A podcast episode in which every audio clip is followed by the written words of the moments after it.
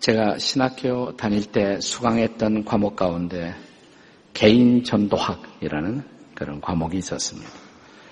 이 과목에서 전도를 정의하기를 전도란 예수 믿는 한 사람이 예수님 모르는 다른 한 사람에게 예수 그리스도를 구주와 주님으로 증거하는 사역 이렇게 정의했습니다. 이 정의가 틀린 것은 아닙니다. 정답입니다. 하지만 제 목회의 평생을 결산할 시간이 가까우면서 제가 깨닫게 된 중요한 사실 하나가 있습니다. 그것은 전도는 개인 사역이 아니라 공동체의 사역이다라는 사실입니다. 예수께서 이 땅에 계실 때 제 아들을 훈련시키고 전도하러 내보낼 때 한 사람씩 내보내는 것이 아니라 둘씩 둘씩 짝을 지어 내보내셨습니다. 이 둘은 공동체의 최소 단위라고 말할 수가 있을 것입니다. 우리 교회에서 전도 폭발 훈련 프로그램을 하고 있는데 여기서 훈련 받고 전도하러 나갈 때 셋씩 나갑니다. 세 사람. 왜 세 명이 나가느냐? 둘씩 내보내면 가끔씩 두 분이 싸웁니다. 어, 그러면 연합 전선에 이상이 생깁니다. 또 두 사람이 남녀일 경우에 전도가 아니라 이상한 사건이 발생할 수도 있습니다. 세 사람씩 예, 짝을 지어서 내보냅니다. 예수께서 이 땅의 사역을 마무리할 마지막 순간 아, 가론 유다를 제외한 11명의 제자를 앞에 놓고 예수께서 소위 마지막 명령을 하달하셨습니다. 마태복음 28장 19절의 말씀이죠. 다 같이 읽겠습니다. 시작. 그러므로 너희는 가서 모든 민족으로 내 제자를 삼아 아버지와 아들과 성령 이름으로 침례를 베풀라. 이것을 지상명령이라고 말합니다. 영어로 The Great Commission 이렇게 말합니다. 근데 이 명령은 그냥 11명에게 주셨다는 것이 아니에요. 그 11명이 하나의 공동체거든요. 제자 공동체. 그것이 교회의 시작입니다. 따라서 이 명령은 교회 공동체를 향해서 전달된 명령이라고 할 수가 있습니다. 따라서 전도는 한 사람이 하는 일이 아니라 교회가 함께하는 공동체의 사역인 것입니다. 우리 교회에서 셀 목회를 하고 있는데 우리가 이 목장 사역, 셀 목회를 하는 중요한 이유도 하나의 셀에 속한 각 지체들이 공동체를 이루어 한 공동체를 이루어 주님의 지상 명령인 전도 사역을 더불어 함께 수행하기 위해서 바로 셀 목회를 하고 있는 것입니다. 오늘 우리가 함께 읽은 이 본문에 보시면 네 사람이 하나의 팀이 되어 중풍병자 한 사람을 예수님 앞으로 데려와 그가 고침을 받는 기적의 드라마가 소개되고 있습니다. 중풍병은 지금도 힘든 병인데 예수님 당시에는 난치의 질병으로 간주되었습니다. 내가 중풍병 걸렸다 그러면 내 인생 끝난 것입니다. 미래가 없어진 것입니다. 스스로도 자신을 포기할 수밖에 없었고 가족들조차 포기되는 사람이었습니다. 그런데 이 사람을 포기하지 않은 사람들이 있었어요. 동네 사람들 가운데 예수 믿으면 고침받을 수 있어. 예수님 앞에만 데리고 가면 이 사람 살 수 있어. 라고 믿었던 동네 사람들. 그 중에 특별히 네 사람. 그를 데리고 이 상에 들 것에 그들을, 그를 메워 데리고 왔던 네 사람에 의해서 그 사람의 인생은 새로워집니다. 따라서 이 본문의 사건은 내 친구에 서 이루어진 우정의 기적, 혹은 팀 사역의 드라마, 팀 사역의 기적이라고 할 수가 있을 것입니다. 우리는 앞으로 이제 두 주 후, 꼭 두 주간이 지나면 블레싱 축제가 시작됩니다. 이 축제를 통해서 정말 내가 인도하는 사람들이 예수 만나고 인생이 다시 사는 기적, 그런 기적이 경험되기 위해서 우리는 오늘 본문의 기적의 마당, 사실상 예수님 이 땅에 계실 때 그분의 전도의 본부가 있었던 가버나움 기적의 현장으로 돌아가 보도록 하겠습니다. 우리는 이 기적의 사건을 통해서 이 중풍병자 한 사람을 살리는 그 기적의 드라마를 통해 이 드라마의 시작, 그리고 과정, 그리고 그 결과를 주목해 보고자 합니다. 이 기적의 드라마의 시작과 드라마, 그리고 그 과정, 그 결과는 도대체 무엇이었을까요? 첫째로 이 기적의 시작을 주목해 보십시오. 이 기적의 시작은 네 사람의 믿음에서부터 시작되었다는 사실을 기억하십시오.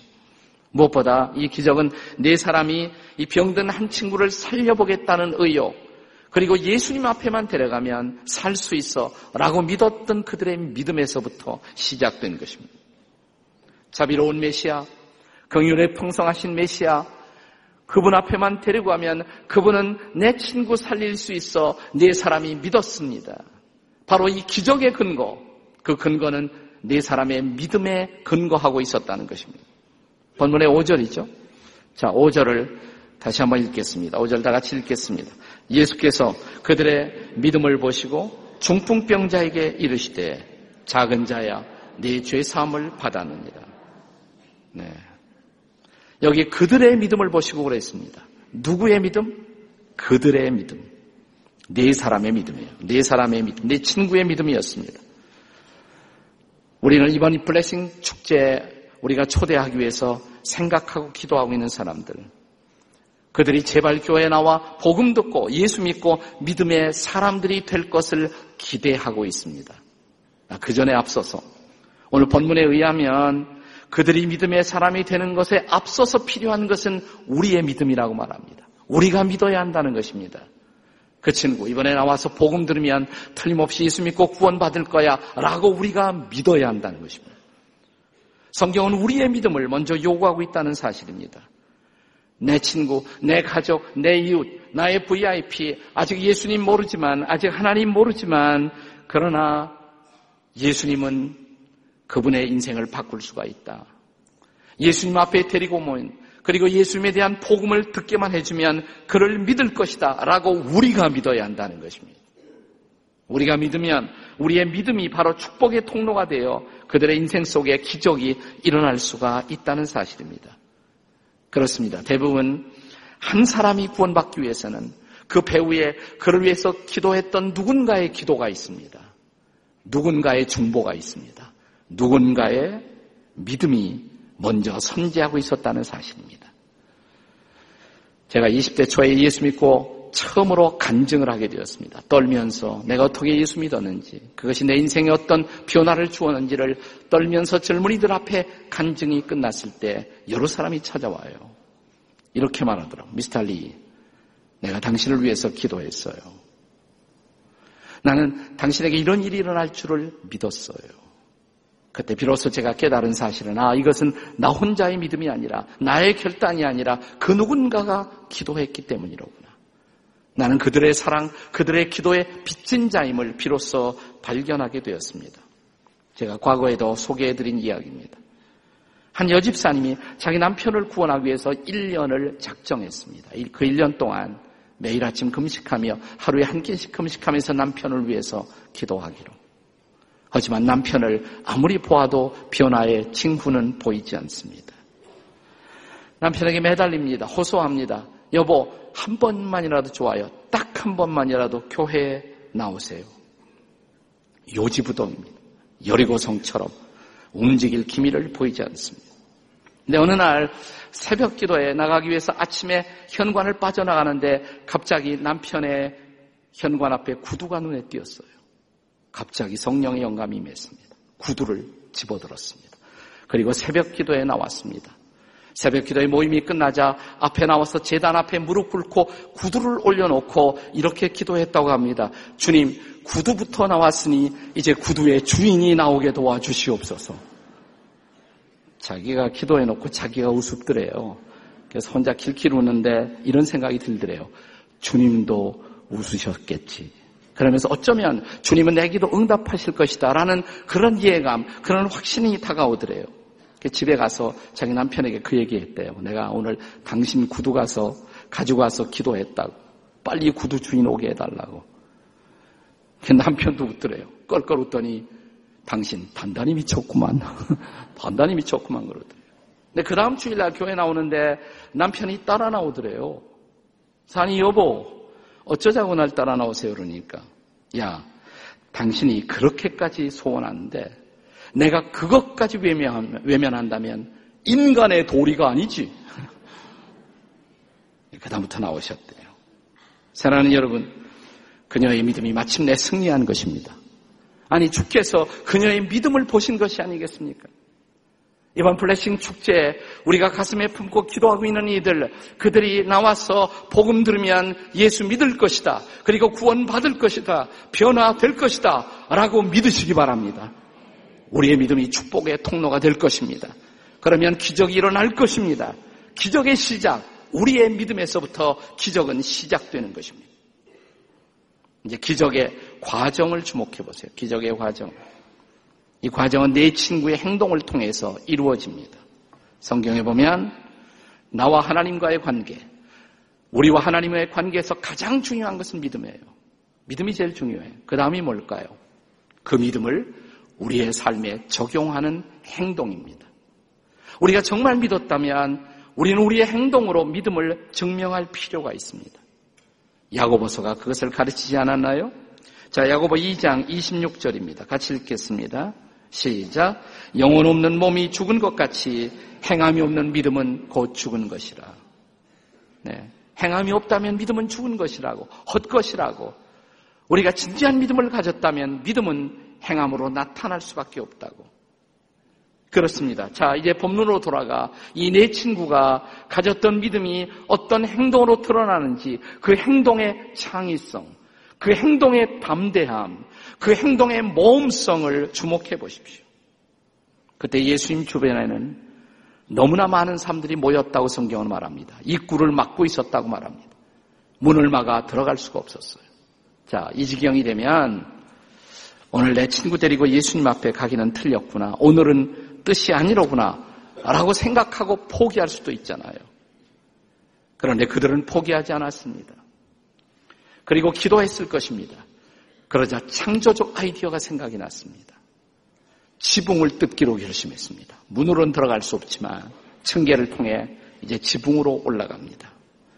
우리가 지붕 그러면 오늘날 우리들 한국 땅에서 볼 수 있는 현대적인 건물의 지붕을 연상하실 필요는 없습니다. 당시에 팔레스타인의 지붕은 이렇게 그냥 평행으로 이제 목재를 쭉 평행으로 놓고 거기다 막대기를 엇갈려 놓습니다. 그리고 지푸라기를 덮습니다. 그 위에다가 이제 모래를 뿌립니다. 형편이 나은 데는 거기다 돌을 깔기도 해요. 그 다음에 회 반죽을 해요. 회 반죽을. 팔레스타인의 아주 티피컬한 전형적인 지붕의 모습입니다. 그러니까 그 지붕 뚫기가 그렇게 어려운 것은 아니에요. 그럼에도 불구하고 그것은 대단한 모험이죠. 네. 그 뭐 모래도 떨어지고 사람들이 어떤 반응을 보일까 뭐 여러 가지 착잡하지 않았겠습니까? 그럼에도 불구하고 그들은 이 모험적인 행위를 감행했습니다. 어떤 마음이었을까요? 내 친구만 살아날 수 있다면, 내 친구 살릴 수 있다면, 난 뭐든지 할 수가 있어. 이것이 그들의 마음이었을 거예요. 요즘 싸이 열풍이 전 세계를 덮고 있습니다. 뭐 시청에 8만 명 모였다고 그러죠. 싸이가 외치기를 내가 여러분을 기쁘게 할 수가 있다면 아직 1등 못했지만 나는 우통도 벗을 수 있어. 그래 벗었다고 그러죠. 벗. 네. 이게 싸이 스타일이고 강남 스타일이라면 제자의 스타일은 뭘까요? 예수의 제자의 스타일. 네. 내 사랑하는 친구들이 예수님만 믿을 수 있다면 난 뭐든지 할 수가 있어. 그런 마음. 내가 내 친구를 예수님 앞에 데려갈 수만 있다면, 그리고 그들이 구원을 받을 수가 있다면, 난 뭐라도 할 수가 있어. 이런 마음 필요하지 않겠습니까? 그것이 창조적인 행동을 가능하게 한 것입니다. 이번 블레싱 축제를 통해서 우리의 사랑하는 VIP들이 정말 교회에 나와 복음을 듣고 예수 믿고 구원받기를 원한다면 기도하십시오. 그리고 행동을 시작하십시오. 그것이 모험적인 행동이라도 시작해 보십시오. 자, 이제 그 행동을 시작할 시간이 되었다고 생각하지 않습니까? 이제 여기서 또 하나, 우리가 그대로 지나칠 수 없는 내 친구들의 행위 속에서 그들의 희생을 간과해서는 안 됩니다. 그들은 친구 살리는 일을 위해서 우선 그들의 시간을 내야만 했었을 것입니다. 시간의 희생. 또 지붕을 뜯는 과정에 있어서 비난과 이웃들의 항의도 그들은 감수해야만 했었을 것입니다. 아니, 지붕을 뜯은 다음에 주인들에게 그 지붕 수리비 내지 않았겠어요? 대가가 필요했던 것입니다. 사랑하는 여러분, 그러나 위대한 일에는 언제나 대가가 따라오는 것입니다. 대가 없이 이루어진 위대한 사역은 존재하지 않습니다.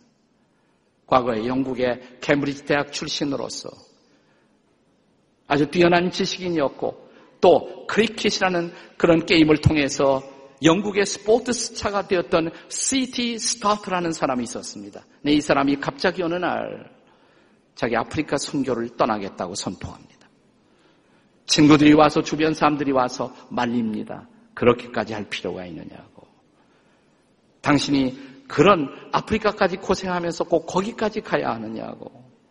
그때 시티 스터드는 인류 역사에 남을 모든 크리스천들을 도전하는 위대한 명언을 남겼습니다. 예수께서 나를 위해 우리를 위해서 목숨을 버리신 것이 참으로 사실이라면 그를 위한 어떤 희생도 그 희생은 결코 지나친 것이 아닙니다. 사랑하는 여러분, 이 가을 우리의 사랑하는 VIP들을 주님 앞으로 인도하기 위해서 이제 우리가 행동을 시작할 시간입니다. 왜냐하면 영혼 구원받아 주께서 더 기뻐하실 일이 어디에 있겠습니까? 그리고 하나 더 중요한 것은 이 내 친구가 한 사람을 주님 앞으로 데려가기 위해서 내 친구가 손을 모았던 그들의 코디네이션을 생각해 보세요. 지붕에서 이 침상을 달아내리다가 내 친구가 내 귀퉁이를 붙들고 있지 않았겠습니까? 보조가 조금만 띄울면 예수님 앞에 가기 전에 미리 떨어져 죽었을 것입니다. 얼마나 조심했겠어요. 네. 그 팀 코디네이션. 이게 팀웍이죠. 팀웍의 예수를 통해서 마침내 예수님 앞으로 그를 인도할 수가 있었던 것입니다. 그리고 마침내 기적은 일어났습니다. 고침은 받았습니다. 이것이 바로 팀 사역의 드라마, 팀 사역의 기적이었습니다. 앞으로 남은 축제 기간 동안에 여러분 목장원들이 함께 모여 어떻게 우리의 VIP들을 인도할 것인가 의논하고 계십니까? 전략을 계획하고 계십니까? 함께 중보하고 계십니까? 적어도 우리 목장에서 한 사람 이상의 결신자를 내야 우리가 이 가을 주님 앞에 떳떳하지 않겠습니까? 우리의 목장이 전도하기 위해서 존재하는데 우리 목장에서 이번에 한 사람도 전도의 열매가 없다. 난 그 목장 닫아야 한다고 생각해요. 존재할 필요가 없어요. 목장의 존재 이유, 이웃들을 품에 안고 전도하기 위해서 존재하는 거란 말이죠. 자, 목장이 함께 모여 머리를 맞대고 중보 시작하셨습니까? 행동을 planning 하십니까? 그렇다면 이제 이 위대한 기적의 드라마의 연출을 시작할 시간입니다. 한 영화, 한 드라마를 만들 때, 한 장면을 찍을 때, 자, 배우들이 준비가 다 되면 감독이 뭐라고 외칩니까? Ready, go! 하지 않습니까? 두 사람씩 짝을 짓고 한 사람이 ready 하면 옆에 사람이 go 하고 응답을 하십시오. 한번 해보겠습니다. 자, 두 사람씩 짝을 짓고 한 사람이 ready 그러면 go 한번 해봐요. 시작. 하라면 좀 해봐요. 좀 순진하게. 뭐 그렇게 대단하다고 이렇게 뻣뻣하게 버티고 그래요. 그런 사람들 전도 안 하는 사람이에요. 순수한 사람이. 주님이 전도하라고 그러면 한번 해보고, 기도하라고 그러면 해보고, 이런 심플한 마음, 이 단순한 마음 속에 기적이 일어나는 거예요. 다시 한번, ready, go! 한번 나같이 시작! 한번 해보세요. 날 쳐다보고 하는 게 아니라 옆에 사람 쳐다보고 해야지. 옆에 사람 쳐다보고. 예. 시작입니다. 이제 시작하십시오. 우리의 행동으로 시작해요. 그렇다면 이 기적이 가져온 결과는 무엇입니까? 세 번째 기적의 결과. 그것은 전인적 행복의 선물이었습니다. 자, 그렇다면 이 친구들의 희생적이고 결단적인 행동을 통해서 이 중풍병자가 얻을 수 있었던 선물이 뭡니까? 한마디로 그것은 현재와 미래를 함께 얻는 행복. 겉사람과 속사람이 함께 치유되는 행복. 세상에서 우리가 주고받는 대부분의 선물은 현재 잠깐만 행복할 수 있지만 미래까지 보장할 수 있는 선물은 못 됩니다. 그것은 우리의 육체를 배부르게 하지만 우리의 속사람까지 행복할 수 있는 선물은 못 됩니다. 주님이 준비하신 선물은 다릅니다. 그것은 현재와 미래를 함께 행복하게 하는 선물. 우리의 겉사람 육체뿐만이 아니라 우리의 속사람을 치유하는 선물. 흥미로운 사실은 이 네 친구는 자기 중풍병자를 데리고 예수님 앞으로 가면서 오직 하나만 기대했을 것입니다. 그의 육체가 치유받도록. 그런데, 자, 이 상에 달아맨 침상에 누워있는 이 친구가 예수님 앞에 떨어지자마자 예수님은 그를 바라보며 아마 천정도 쳐다봤겠죠. 그들의 믿음을 보시고 그리고 누워있는 이 중풍병자를 향해 뭐라고 선언하십니까? 예수님의 일성 다시 5절입니다. 읽겠습니다. 5절 시작 작은 자야 내 죄사함을 받았느니라 내 병고침이 받았느니라 그게 선언이 아니에요. 죄사함 받았다. 왜 그 얘기가 있을까요? 내 죄사함 받았다. 그것이 먼저 필요한 선물이에요. 내 죄가 용서받았다. 넌 구원받았다고. 넌 이제 새로운 인생을 살 수가 있다고. 넌 이제 내 자녀가 되었다고. 그것은 더 좋은 선물, 더 중요한 선물이 아니겠습니까? 비록 육체가 치유받아도 육체의 치유는 또 병나요. 고침받아도 또 병날 겁니다. 그리고 우리는 결국 다 죽습니다. 그러나 죽음의 강을 건너가서도 유효한 선물, 영생의 선물을 얻는다는 것 얼마나 중요한 것이에요. 주께서는 그 선물을 먼저 베푸신 것입니다. 그렇다면 이 사람의 육체의 치유에는 주님이 관심이 없었단 말입니까? 그건 아니죠. 마침내 11절에서 이렇게 선언하십니다. 본문에 내려가시면 이제 11절의 말씀 다 같이 읽겠습니다. 시작. 내가 내게 이르노니 일어나 내 상을 가지고 집으로 가라. 벌떡 일어났습니다. 기적은 일어났습니다. 육체도 치유함을 받았습니다. 그의 속사람과 겉사람이 함께 치유를 받는 전인적 선물이 그에게 주어진 것입니다. 그분은 우리를 구원만 받게 하고 천당만 보장하시는 분이 아니에요. 예수 믿고 구원받으면 이 땅에서도 기쁨을 누립니다. 평화를 누립니다. 삶의 보람을 누립니다. 당당한 삶의 의미 안에서 날마다를 살아갈 수가 있습니다. 그러나 먼저 우리에게 필요한 것, 예수 믿고 죄 사함 얻는 것, 그래서 하나님 앞에 의롭담을 얻는 것, 하나님의 자녀가 되어 새로운 인생을 시작하는 것, 그 선물을 먼저 주고 싶어 하십니다. 사랑하는 여러분, 이 가을 우리의 사랑하는 친구들에게, 우리의 소중한 이웃들에게 이 가장 기다리는 이 선물을 제공하지 않겠습니까? 제가 좋아하는 이야기를 들려드립니다. 전쟁사가 남긴 아름다운 이야기. 두 친구의 우정의 스토리. 이 두 친구는 같은 마을에서 자랐습니다. 같은 학교에 다녔습니다. 함께 놀이하며 성장했습니다.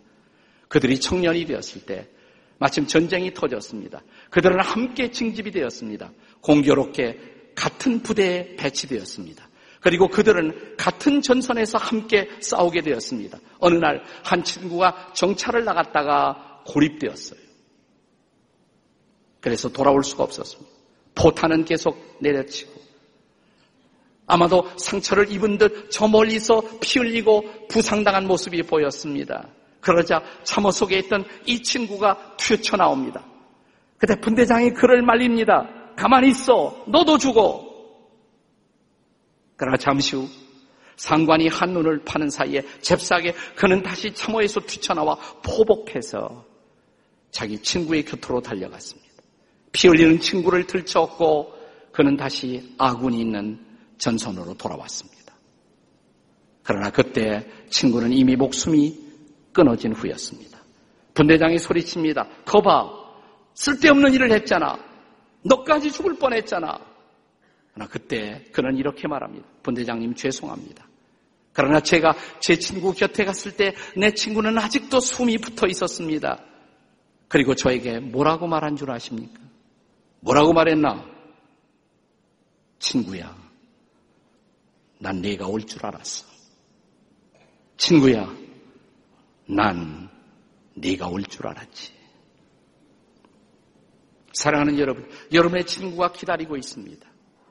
여러분의 친구들의 숨이 끊어지기 전에, 이 땅에서 삶이 끝나기 전에, 그들이 예수를 만날 수 있도록, 그들이 영생의 선물을 받을 수 있도록, 하나님의 백성이 될 수가 있도록, 그들에게 가장 소중한 선물을 주시지 않겠습니까? 그들이 기다리고 있습니다. 그들은 마음속으로 이렇게 소리치고 있을 것입니다. 난 네가 오기를 기다리고 있었어. 이제 우리의 친구들에게 이 복음을 들고 영생의 선물을 들고 그들의 인생을 바꿀 수 있는 기적의 선물을 들고 내 친구들을 초대할 준비가 되어 있습니까? 난 네가 올 줄 알고 있었어.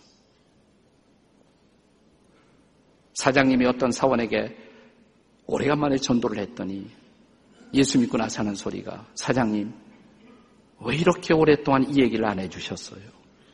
왜 이렇게 오랫동안? 여러분의 이웃들이 이 복음을 기다리고 있는 아름다운 계절, 영혼의 추수를 위해 사랑하는 친구에게 찾아갈 행동 준비되어 계십니까? Are you ready? 준비되어 계십니까? Ready, go. 가십시오. 기도하겠습니다.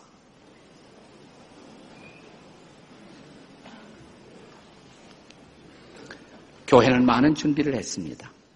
여러분이 친구들을 초대하기 좋도록 잘 알려진 그런 명사들을 초대하기도 하고 선물도 준비해 놓고 여러분의 행동입니다. 기도하는 이 시간 여러분의 두 손을 가슴에 올려보세요. 가슴에 얹어보세요. 이 시간 여러분의 VIP를 위해서 기도하겠습니다. 가슴에 품고 있는 사람들, 내가 초대할 사람, 기도할 사람. 없다고요? 아직 그런 사람 준비도 안 됐다고요? 그러면 이렇게 기도하시죠. 저에게 그런 사람 생각나게 도와달라고. 그들이 내 직장 동료이든, 내 동네 이웃 사람이든, 누구이든, 내 형제이든, 내 친구이든, 친척이든. 이번에 제대로 전도 한번 할 수 있도록 하나님 그 영혼을 제 가슴에 품을 수 있도록 도와주십시오. 손을 가슴에 얹고 그의 이름을 부르면서 기도하세요. 하나님 내 친구 내 이름 여러분이 사랑하는 이웃들의 이름을 올려놓으면서 하나님 그에게 성령이 마음을 준비시켜 주시고 이 가을 초대될 때 복음을 듣고 응답할 수 있도록 그 마음을 지금부터 주께서 붙잡아 달라고 다 함께 통성으로 그 이름을 부르며 하나님 앞에 나와 함께 기도하시겠습니다. 하나님 아버지 감사합니다. 이 시간 우리의 사랑하는 이웃들을 위해서 기도합니다. 우리의 전도 대상자들을 위해서 기도합니다. 우리의 VIP들을 위해서 기도합니다. 그들이 죽어가고 있습니다. 그들이 복음을 필요로 하고 있습니다. 그들이 생명의 복음을 영생을 필요로 하고 있습니다. 하나님 그들에게 이 복음 전할 수 있도록 생명의 복음을 전할 수 있도록 다시 준비되게 도와주시옵소서. 우리가 이 복음을 들고 이웃들의 곁에 다가갈 수 있도록 하나님 도와주시고 그들의 마음을 성령이 터치하시사 주님 앞에 나와 이 복음 듣고 예수 믿고 회개하고 변화받고 오 주님 기적이 일어나게 도와주시옵소서. 생명을 살리는 기적 영혼을 살리는 기적 그들이 하나님 앞에 일어서는 기적이 일어나게 도와주시옵소서. 도와주시옵소서. 하나님 우리의 가슴에 품고 있는 VIP들 그들의 이름을 주님이 아시지 않습니까? 내가 그들을 위해서 기도합니다. 과거에 누군가가 나를 위해서 기도했고, 그래서 내가 예수를 믿었던 것처럼 제가 그분들을 위해서 기도합니다. 아니, 딱 누군가를 생각하기도 어렵다면, 하나님이 가을 내가 만나야 할 사람을 보여주시고 생각나게 하시고, 그리고 그에게 다가갈 수 있는 용기를 허락해 주시옵소서. 그리고 이 가을 성령께서 그에게 임하시사 그 인생을 바꾸는 기적의 드라마를 보게 해 주시옵소서. 하나님은 살아계십니다. 예수님은 소망이십니다.